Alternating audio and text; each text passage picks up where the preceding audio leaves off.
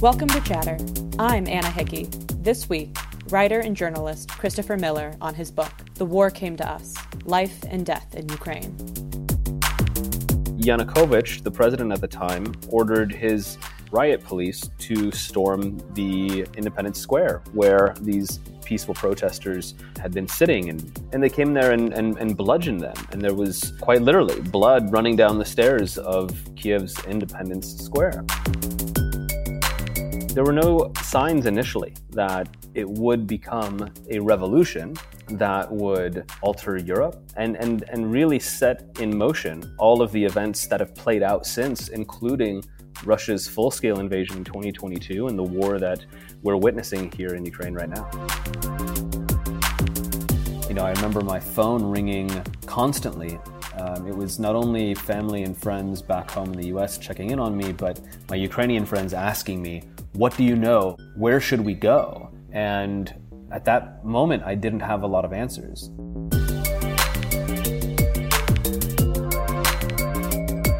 Christopher Miller, welcome to Chatter. Yeah, thank you. So, in your book, you write about your experience living and working in Ukraine when you were first sent there by the Peace Corps. Obviously, in the almost 15 years since, Ukraine has seen some significant changes. But thinking back to when you first got there, what was your first experience? What did you expect when you first arrived in the Donbass?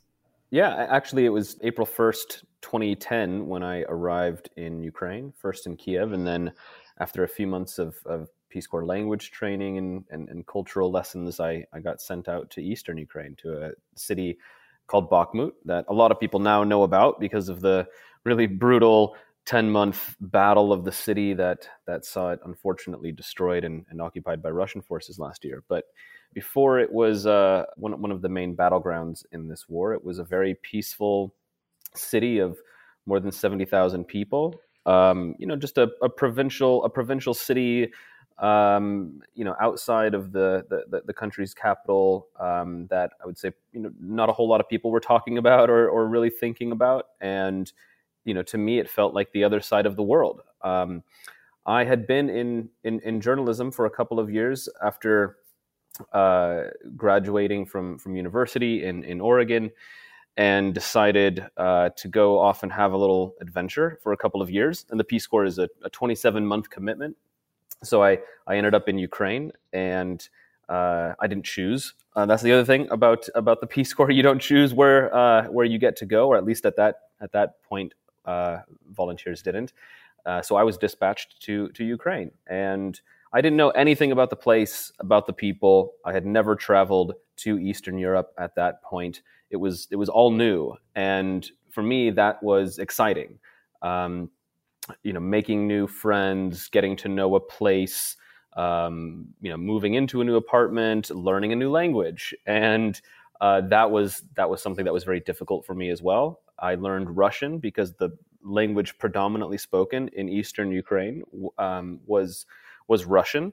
Uh, even though, and maybe just a side, a small detour, historically, you know, Russian was not the the language of, of, of eastern Ukraine. Ukrainian used to be, but it was the Russians who shipped in uh, Russian workers uh, and, and Russian citizens during the industrialization period decades and decades ago. So they, they sort of Russified the area. But when I arrived there, people were mostly speaking Russian or a mix of Russian and some Ukrainian called Surzhyk. So that was uh, a bit of a curveball, uh, uh, studying Russian, but then having to learn a mix of the two. No, it was it was a really interesting uh, place, uh, far off any beaten path and it came at a really interesting moment for the country as well. The pro Russian president, Viktor Yanukovych, who just several years earlier had fixed an election and sparked the Orange Revolution, um, had uh, actually been democratically elected and came to power early in 2010. So I arrived just a couple of months after uh, he took office. And I would say, generally speaking, the the mood in the country was a bit downbeat. Although some people in eastern Ukraine, where his um, base was, uh, were, were, were very pleased with the fact that he had come uh, come to office. So uh, it was it was a, a, an interesting moment when I think the direction of the country was was still very uncertain. It looked as though it was sort of being pulled closer into or back toward Russia's sphere of influence. It wasn't the very um, European minded, democratically oriented, Western uh, European oriented country that we know today. Um, and uh, at that point, you know, war was still far off, and, and nobody was talking about the, the possibility of a Russian invasion. Um, you know, in some places, some corners of eastern Ukraine, people were still talking very much about Ukraine and Russia being sort of brother nations. There was a lot of nostalgia for Russia and the former Soviet Union among older groups, um, pensioners in eastern Ukraine. And uh, I would say, you know, one of the one of the things that I found really interesting was that while it was sort of thought of as this kind of backwater um, and far from Europe. There were a lot of young Ukrainians who were born in independent Ukraine and coming of age as as young adults, and those were a lot of the people who I spent my time with, and and that gave me, I guess, a sort of hope for Ukraine's future and for progress across the country, not only um, in Kiev, um, but but also in provincial cities like um, Artyomovsk, which is what um, Bakhmut was called at the time before it returned to its historical name, Bakhmut, a few years later.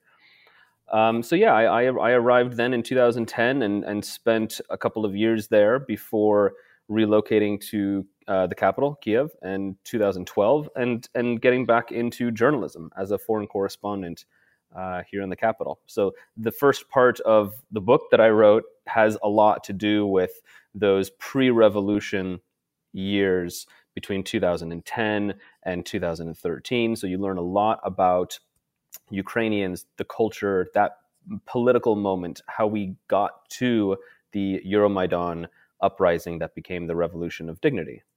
And thinking about like the interesting moment that that Ukraine was going through in that time period, there's one story in that first part of the book that really stuck out to me, and it was uh, Ilya, the father of a student you taught, who was like brought out his Donetsk uh, Kryvyi Rog Soviet Republic flag, and then uh, some spoilers for later in the book, but you run across him later, and I just found that particular story incredibly interesting because it was, as you were saying, before the revolution, before there was any talk. So, what was it like thinking about when he showed you his, I believe, AK 47 and his flag, did you, what was it like to be in that moment? Did you have any expectations that that was something you're going to experience while you were there?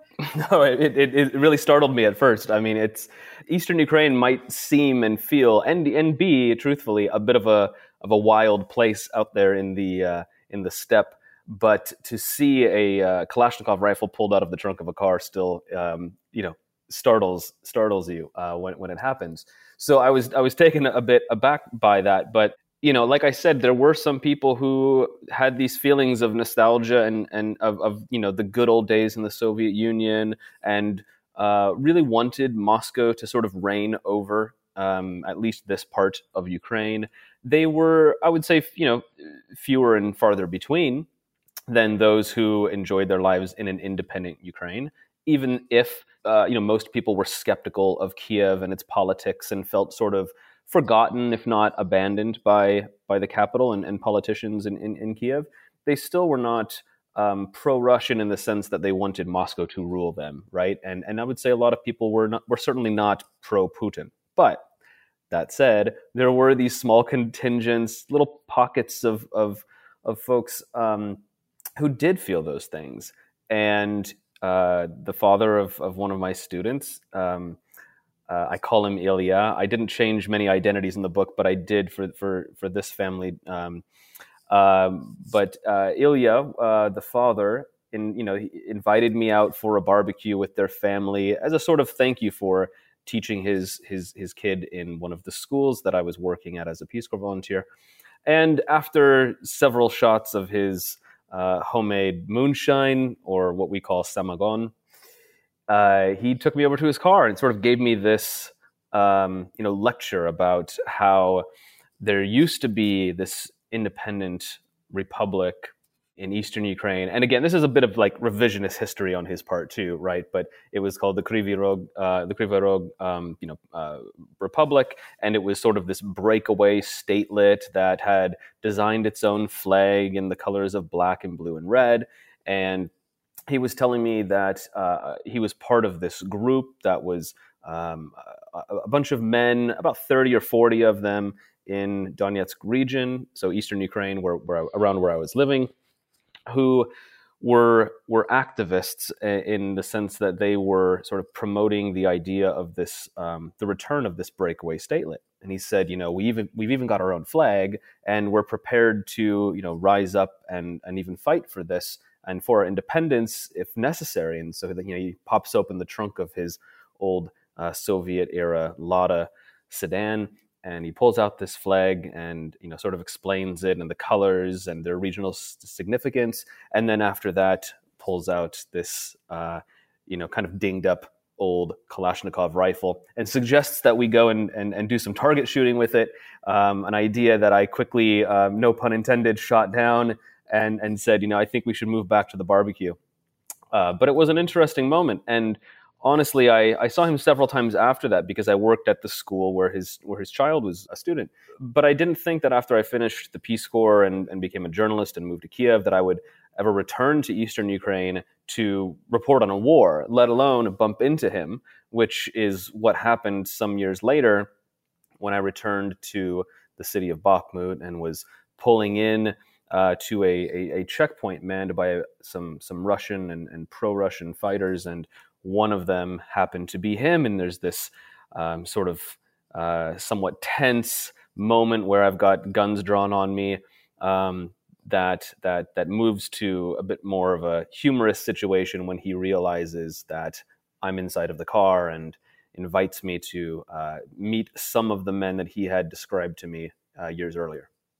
And I'm imagining that when you first saw the flag in that first encounter, you never ever thought that so many years later you would be coming across him in what would become an active war zone. but thinking back at that time period where it is this inflection moment for Ukraine, you kind of talk about ending up as a journalist in Ukraine.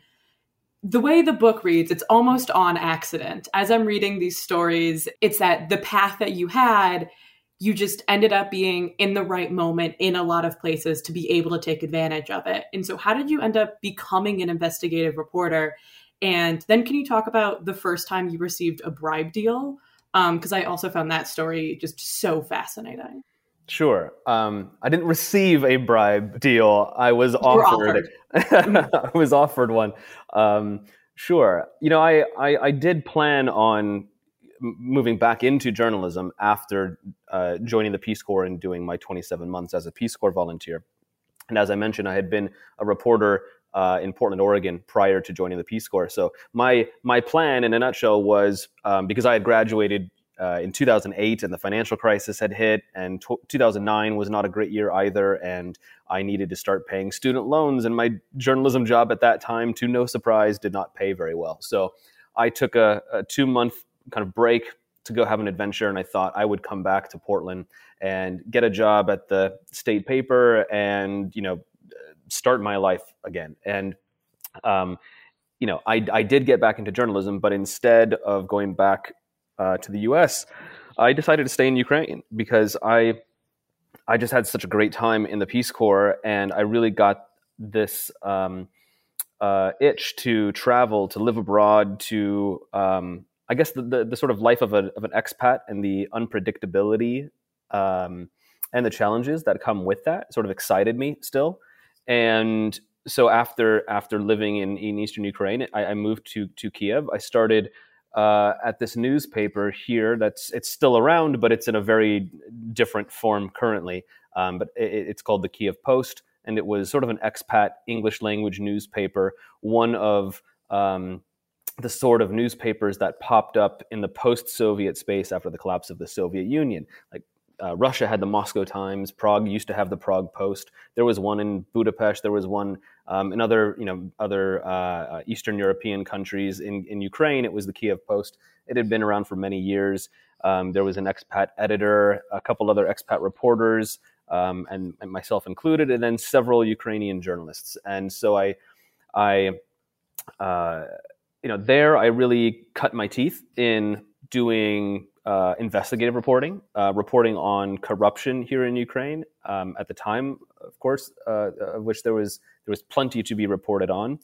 Um, I was doing some foreign correspondence. Uh, I had some strings for international outlets who wanted stories about, um, you know, the geopolitics of Eastern Europe, uh, or you know, uh, stories about where Kiev fit in into the, the, the conversation about Russia and the U.S.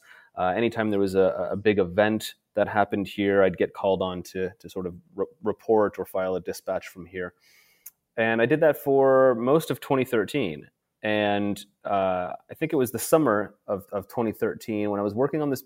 Uh, I guess what was my first big scoop, and what had happened was uh, I, I, received a tip that the Russians were trying to smear the American Westinghouse nuclear fuel company that was providing fuel rods to Ukraine to power its nuclear reactors.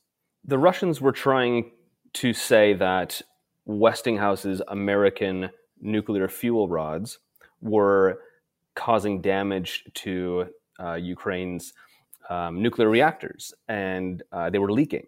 And in reality, what I had found out was that it was the Russian nuclear fuel rods um, that were being used alongside the American fuel rods, and because of their flexibility for some reason, they were crashing up against the American ones and causing them to leak in some cases. So um, the story was a bit like what what, what um, some uh, pro-Russian and Russian sources were, were claiming, except it was kind of flipped on its head, right?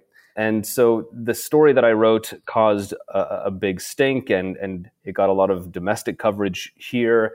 Uh, Russian media uh, reported a lot about it. I think some Western publications picked it up uh, Reuters and, and some of the wires, for example. And it got it got uh, a lot of attention. And um, some days later, I was working on a follow up story, and I got a weird phone call from someone claiming to be a person who worked closely with the Yanukovych government at the time, and he just wanted to to meet and talk about my story and and just to make sure I, I had all of the information correct and uh, you know just just for for my knowledge, you know, he wanted to explain some things. So I said, um, you know, yeah, sure, we can go meet for coffee, and and just to be safe, I took an editor uh, with me, and we showed up at this uh, coffee shop that was sort of out of the way, tucked um, in this corner behind the opera house, and it was a bit like like a D level spy flick where like yeah, I walked in and he was um, sitting in the very back uh, corner booth in this coffee shop, and the lights were dimmed back there. And I don't, I, mean, I don't know if he did that, but it was just kind of a dark cafe. And he's in this dark suit, and he's just kind of stirring his tea slowly. And we sit down, and he has a talk with us and says, you know, I, you, you, you're not getting this quite right. Um, and I'd like to make you an offer, if I may. And you know, that sort of piqued my interest. And he says, uh, you know, there's there's a, very important campaign going on. It's this, you know, black PR campaign. They call it, um, you know, chorny PR. And um, he said, if you're if you're up for it, uh, you know, you're welcome to be a part of it, and it can be worth your while. It pays well, you know, and he extends um, uh, a fifty thousand dollar bribe to us, and uh, my editor and I, um, you know, are pretty shocked by this. It's a very brazen move, and we look at each other and um, my editor he was uh, roughly my age, and we were both pretty young in our 20s at the time, and and uh, he couldn't hold back his excitement and sort of had this grin on his face. Me, I was a bit more startled and, and started looking over my shoulders to see if anybody was coming up behind us uh, or, or, or, watching us, and um, of course we said, uh, you know, thanks, but no thanks. Um, however, now that we know that there is this uh, smear campaign um, happening, and you've confirmed it for us. Um, and this had been what a lot of my reporting was about. You know, I'd love to hear more. Who's involved? Um, you know, what's what's the what's the end game here? Uh, you know, who are you other than this person? Um, I think he told me his name was uh, Vladimir, which is an extremely common name, right? It's like the the John of um, of Eastern Europe. And uh, he said, I, I, don't know what you're talking about. And he just pulled out his wallet and put some money on the table to pay for his his uh, coffee or tea, and uh, and got up and left. And uh, I never I never heard from him again. I tried calling the number, uh, you know, many many times later, and it was disconnected. And uh, we went back to the office and, and had a pretty good laugh and, and talked with another editor who thought, you know, wow, we're really onto something. Um, and and we were. And so I, I, reported out that story. I think there were maybe two or three follow ups. And I guess that was my first uh, my first big scoop um, as a as a correspondent over here uh, until you know, a few months later, the uh, Euromaidan protest began, and, and that all spun into, you know, the revolution. Yeah, so thinking about the Euromaidan protests that started in like November 2013, when people first started showing up to protest, did you have any expectation of what it would eventually become? Were there any seeds at the beginning? No, at the beginning, it was it was a protest of of mostly young people, university age students or young professionals in their twenties, you know, holding signs on Independence Square. It was it was a demonstration. Um, it was peaceful. There were chants and songs. Um, you know, it was not violent uh, yet, and it was not large. I would say, you know, anywhere from several hundred people to a few thousand people were were coming out to the street um, you know, every day for a, for about a week or so, and there was no expectation that it would become anything uh, anything like an uprising or a protest, a mass protest movement, or um, something resembling the Orange Revolution um, a decade earlier, right? Uh, not at that point. It wasn't until the uh, the, the, night of um, November 31st or December 1st um, or overnight then when uh, Yanukovych, the president at the time, ordered his um, interior minister and, and his uh, riot police to storm the Independence Square, where these peaceful protesters um, had been had been sitting and uh, sipping tea and talking amongst themselves. And again, these are mostly um, students, young people, and they came there and, and, and bludgeoned them. And there was uh, quite literally blood running down the stairs of of Kiev's Independence Square, or the Maidan, colloquially. And uh, you know that really woke people up, and it was that violence, state-sponsored violence, that brought out tens of thousands of people over the, the, the course of the next several days.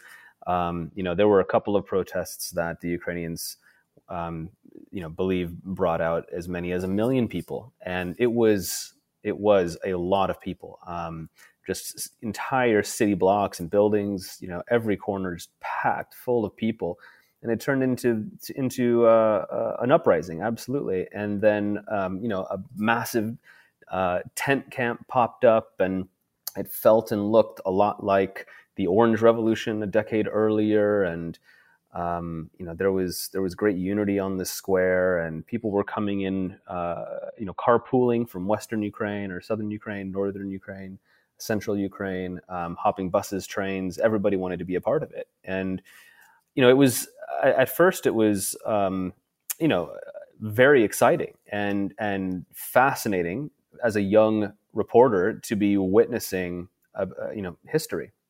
Um, things eventually grew more violent, eh, which is something that I you know I, I didn't I didn't foresee, and I don't think a lot of people did. And it was much more than the violence that the uh, uh, police um, waged in that in that first night. Um, you know, eventually it would lead to the killings of several people, and and then in uh, late February, uh, you know, dozens and dozens of people. But there were no uh, signs initially that it would become a revolution that would uh, you know, I think alter Europe that would, um, you know, lead to Russia's uh, in, covert invasion of Crimea. You know, days days after the revolution um, in, in Kiev, um, and and and really set in motion all of the events that have played out since, including Russia's full scale invasion in 2022 and the war that we're witnessing here in Ukraine right now. And then thinking about the Little Green Men and the covert Russian invasion of Crimea in 2014. When that occurred, when you were living in Ukraine, what was the reaction of the Ukrainians that were around you as there was this kind of first invasion of Russian forces or at the time alleged Russian forces into a part of Ukraine. Did it really impact people in Kiev, or was that like that's so far away from us? It's kind of separate. It's kind of its own entity. You know, I'm not that concerned about it. A little bit of both, to be honest. You know, it was.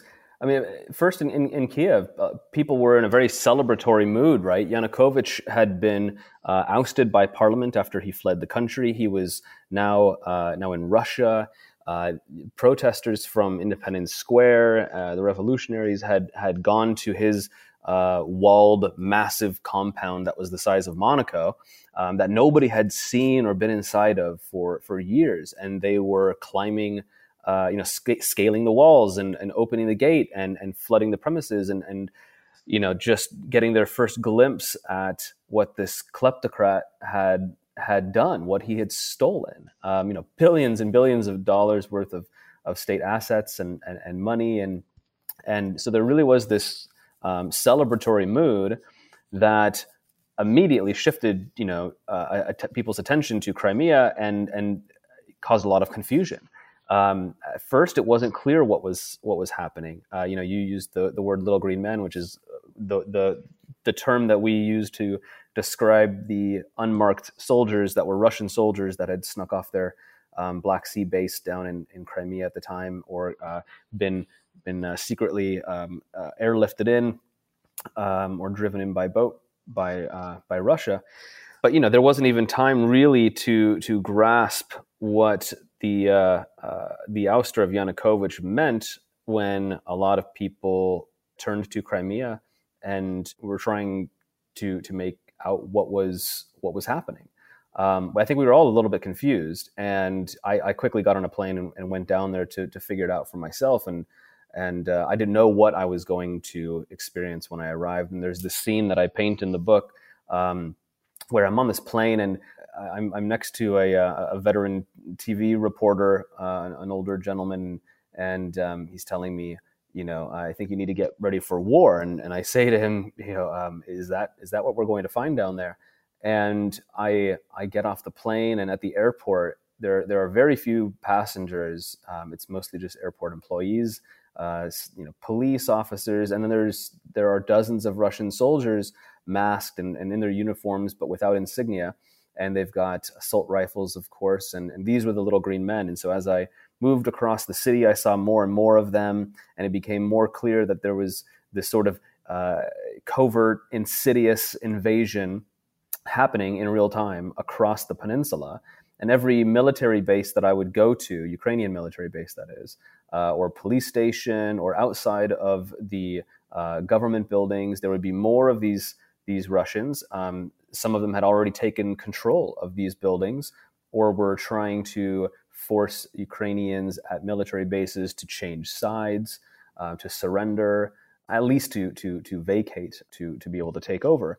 And uh, you know, I, I, think I was still young enough, naive enough to not really understand the the seriousness of the situation, and, and in some ways that allowed me to not really be scared and just to to go right up to a lot of these guys and, and interview them and and to write about it. Um, I think in this sort of very innocent, uh, you know, kind of eyewitness manner. Um, and uh, you know, I think if this happened now, and I, uh, at the age that I am in my in my late 30s, and had gone down there, I think um, I may have taken a, a, slightly different approach and maybe even been um, more cautious. Um, but you know, I was naive enough, I think, to you know run onto some military bases to do some reporting on what Russian soldiers were doing to interview Ukrainians as they were besieged at the Belbek air base, and um, you know, all of that is is is written in, in detail in the book, and I, am you know I'm I'm certainly very glad that I was able to witness it. Um, but it was a really a really unpredictable moment. I think in some ways uh, you know, we're all very fortunate that it did not transform into um, the violence that we would see months later. But but also, you know, there was um, this takeover that happened by by Russia without a shot really being fired, and it did show just how weak Ukraine was in that moment. And I think that weakness and also the the lack of a real response to show support for Ukraine on the part of, of the West and the United States at that moment really emboldened Russia, and I think led to what would what would come uh, in, in, in just weeks later in, in eastern Ukraine. And so then thinking about what came just weeks later in uh, apologies for the butchering of the um, language that I'm about to do, but in the Donetsk and Luhansk uh, oblasts. Oh, you got them. No, that's good. Phew. Um, but thinking about kind of how the what would then just become a near war in eastern Ukraine, what was it like to transition from reporting at a place you mentioned in Crimea, it was a takeover nearly without a shot, to then just full out armed conflict? And did your experience in Crimea prepare you for what you would end up seeing in eastern Ukraine? Or did it still come as a surprise of the level of violence that would occur? Well, it prepared me in a way because when I arrived back out in eastern Ukraine, there were armed gunmen um, setting up checkpoints, uh, checking IDs of, of people passing through them, certainly treating journalists with great skepticism. So there was this this really tense atmosphere that felt initially much like Crimea. They were using the same terminology to describe uh, anybody who was pro-Ukrainian, um, you know, calling them, uh, uh, you know, Banderovцы, uh, uh, you know, their their their version of, of a sort of like uh, fascist. Um, you know, they were again very skeptical of, of journalists, especially foreign correspondents. um, so initially, it, it seemed it seemed and, and felt looked very similar. But it, it wasn't long before shots were being fired, and at that point, you know things things really did change. I had to think more seriously about my personal security, how I would get around. You know, I at some point I, I made my way back to Kiev to grab a helmet, a vest. Um, you know something uh, that would allow me a little bit more protection um, before I returned. You know, the one one thing that that that helped me in eastern Ukraine was that I knew the region very very well, as opposed to Crimea, which I had only visited I think three times prior to going down there to report on the annexation. Uh, in eastern Ukraine, where where Russian troops had had also sent in their their little green men and were supported by uh, gun-toting locals uh, you know, I, I knew this area. I had crisscrossed the regions of Donetsk and Lugansk by bicycle, by bus, by train. I had friends there. I knew people who were on both sides of the uh, emerging conflict. And so I had a lot of resources and contacts and I knew my way around. That really that really helped me. But once things spiraled out of control, that you know was a, a, completely different situation and, and one that I had not found myself in. I never set out to be a war correspondent, a conflict reporter, nothing like that. Um, you know, and some some journalists do, you know, go out into the world and and uh, you know head over to the Middle East or head over to you know someplace in Africa or now in Eastern Europe, and and you know they want to be war correspondents. I I I did not want to be that person. I was much more of a journalist who um, thought of himself as a subject matter expert, that subject being Ukraine. And I really enjoyed my, my life in, in Kiev and, and, and being around um, in other places of the country. So, uh, you know, I, I learned as I went along. Um, I spoke with some of the veteran correspondents who had seen what was going on and uh, flew into Kiev and, and quickly rushed to where the action was.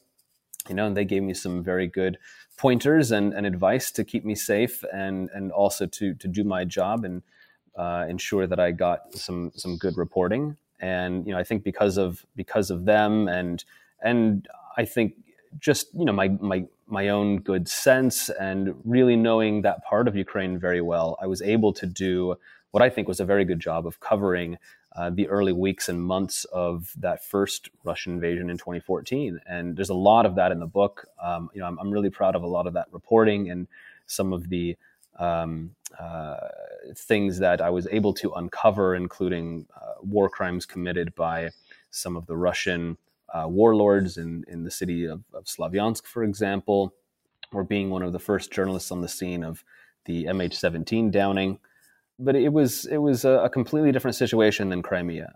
So, talking about the reporting that you did during that time period, one of the stories that really stood out to me was in, I believe, July 2014.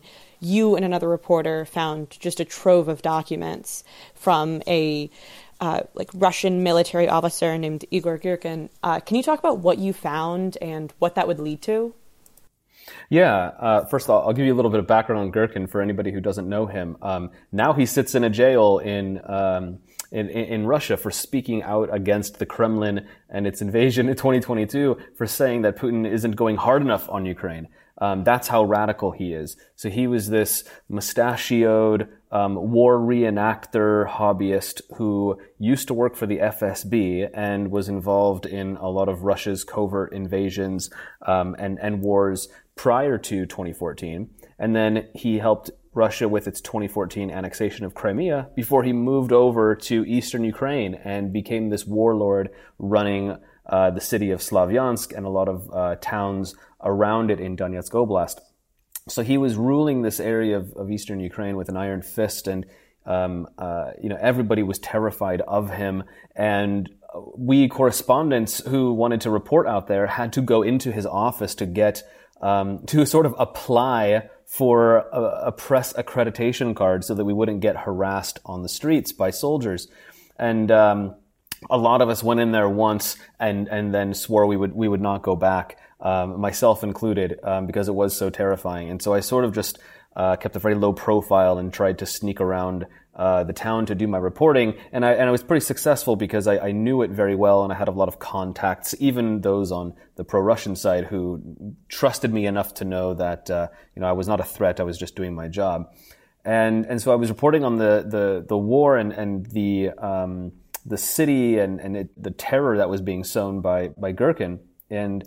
Um, and then in July, he actually withdrew his forces. Um, Ukrainian troops were bearing down on the city and uh, looking like they were going to um, storm it. And so Girkin uh, pulled out his uh, Russian and pro Russian forces uh, from Slavyansk, retreating back to the regional capital of Donetsk.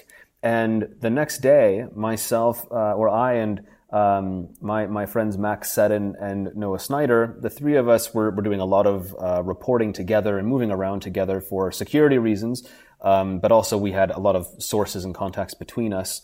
And uh, we moved into the city before a lot of the Ukrainian troops had entered it, but after Girkin had withdrawn his forces.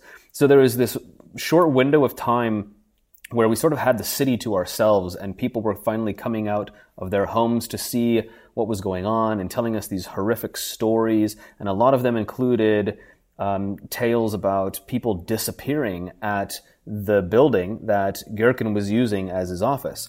So we made our way over to this building, and inside we found it completely torn apart. Uh, it looked like they tried to burn it to the ground to hide evidence of their war crimes. Um, there was oil and gasoline and uh, empty alcohol bottles all over the place, and a bunch of documents had been burned. And uh, we found a stack though that had not been um, burned. It, it, they, they they failed to to detonate. It looked like um, some of them were soaked in in oil, and uh, others were saved because they were wrapped in in plastic folders.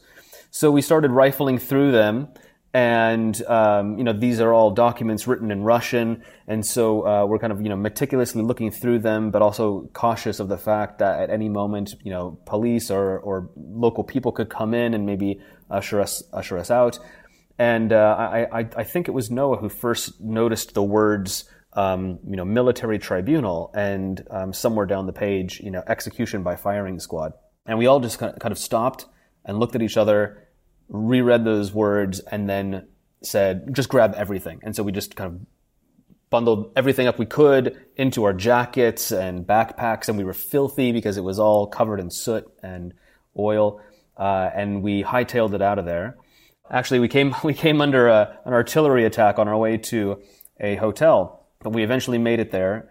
Um, we laid out all these documents, dried them, photographed all of them, and then started meticulously going through them and cataloging them. And what we found was that Girkin, while he was ruling uh, the city of Slavyansk uh, for more than a couple of months, had created this uh, quote unquote military tribunal that was uh, judging people uh, and arresting people for petty crimes, um, stealing clothes, breaking into people's homes, uh, lifting cars, um, but also more serious crimes, and then ordering them uh, to be executed by firing squad.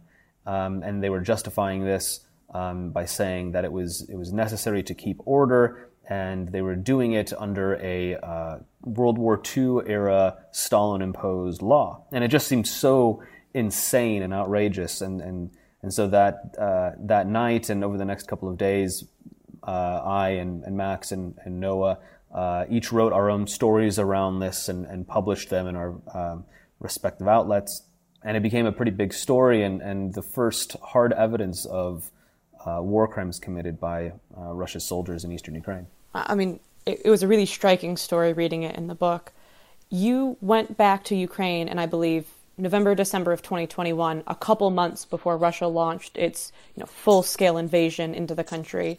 Can you talk about your decision to go back and then what it has been like in Ukraine in the nearly two years since this full scale invasion? Yeah, a lot's changed. And I, I, did leave Ukraine actually in, in February of 2021, a year before the invasion, thinking that I would, I would uh, stay in New York. I'd, I'd done my time in Ukraine. Uh, I, was, I was trying my hand at a new beat covering um, national security after January 6th. And uh, then Russia began building up its forces around Ukraine. So I, I, went back at the end of 2021, and when I arrived back in Kiev, uh, you know, I saw a lot of my a lot of my old friends and contacts, um, sources in government, in the military, and you know, a lot of people were uh, were really scared. They they did think that something uh, something big was about to happen, and they were concerned that their president Volodymyr Zelensky was downplaying it. A lot of Ukrainians were reading the Western the reports of Western intelligence saying that Russia was going to launch this large scale military operation and invade the country. And so after a few weeks of, of, of, being in Ukraine, my, my editors in New York were saying, you know, do you need to stay? Do you think it's going to happen? And I said, yeah, I do think it's going to happen. And, and sure enough, uh, come February 24th, 2022, I'm out in eastern Ukraine because I was certain that it would begin uh, where the war was already um, uh, being fought. And I was in a hotel in the city of Kramatorsk, just uh, just down the road from Slavyansk, which we were just talking about, um, where Girkin had been based a, you know, 10 years, a decade earlier, when uh, the first missiles struck an airfield nearby and shook my hotel. And I quickly you know, put my helmet and vest on and, and got to work, um, reporting on you know, what would be the biggest invasion of a European country since World War II. It was shocking. There was uh, a lot of uncertainty, which I think in many ways was the scariest part. Um, obviously, when things are exploding around you, that is terrifying. But nobody knew how long it would last, uh, where these missiles would be fired, where they would explode. You know, I remember my phone ringing constantly. Um, it was not only family and friends back home in the U.S. checking in on me, but my Ukrainian friends asking me, "What do you know? What are you? What What are you hearing? Where should we go?" And you know, I, I at that moment I didn't have a lot of answers, and you know, what what was I what was I going to tell them? And if I said to go to one place, and it ended up being unsafe, you know, I, I, I, I don't know if I'd be able to handle that. Um, you know, and, and, and so unfortunately in that situation, I said, you know, um, I really don't know. I'm, I'm sorry. I'm trying to figure this out myself. And I'm, I'm also in a bad place and, um, was, was under attack. Um, it was, it was a very different feeling than 2014. You could sense that the scale of, of this attack was significantly greater. There was this feeling that everything would change, uh, as it has, I think, not only in Ukraine, but across Europe. I think in the United States as well. You know, we are a major player in this. Uh, we're certainly Ukraine's biggest supporter when it comes to military assistance, and they rely heavily on us. You know, two years now into this full scale invasion, the Ukrainians are running low on troops, on ammunition. In the U.S., there's now a heated debate in Congress uh, about whether or not to provide $60 billion of, of assistance. And I think if it doesn't come, they're going to be in a world of trouble here in Ukraine. And I think that could mark a new phase in the war when Ukraine has to learn to survive on its own. I think that is a situation that could get really ugly really quickly. And it's also something that I think the United States will, you know, have to have to live with, knowing that they, uh, you know, were largely responsible for for what comes next. Um, I hope we don't get to that point, and I'm, you know, I'm I'm somewhat hopeful that uh, the U.S. and others will continue to provide support for Ukraine, um, because what is happening here now, I think, is a travesty. Um, it's much greater than anything I saw in 2014 or the years after. Um, and and it's it's not over yet. And and Vladimir Putin, Russia's president, has made clear that his goals have not been met, and so there's no reason to stop the war, and so it's going to grind on. So on our Chatter podcast, we always ask our guests a question from the Chatterbox, and so the question today is. Could you recommend a book, movie, or TV show other than your very excellent book, The War Came to Us Life and Death in Ukraine? Uh, do you have another book, movie, or TV show you could recommend?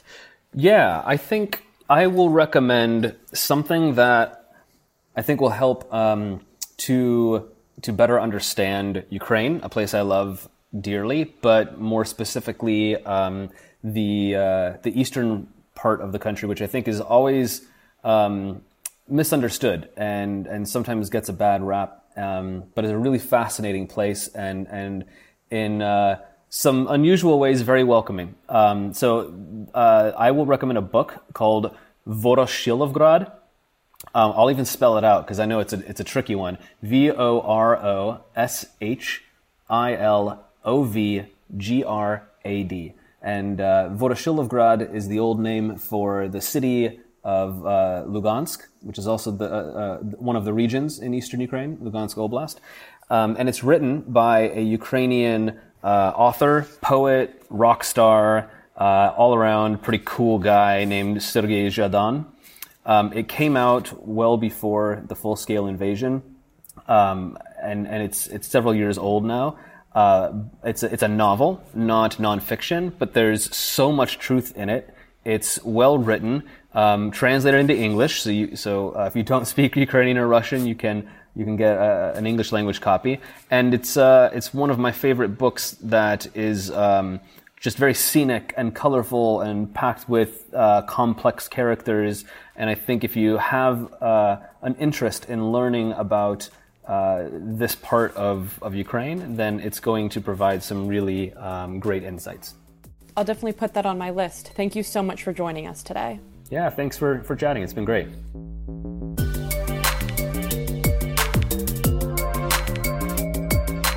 That was Chatter, a production of Lawfare and Goat Rodeo.